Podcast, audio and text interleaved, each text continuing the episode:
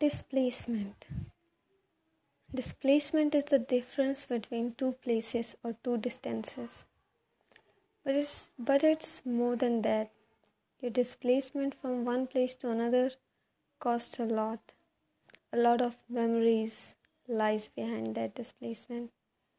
It is unexplainable, unforgettable memories, afternoons and the nights those were the days when I was used to do this and that. I really want to go back in that time and want to live and enjoy those days once more time. I know it's impossible to go back. Nobody can do that. What we can do is looking forward, the future, and can only live in the present moment. Let me tell you one thing whenever it's time to live for the sake of future do that. Only when your mind after doing all those algorithms allows you. Listen to your heart too but more of your brain. Only brain can give you the bestest advice ever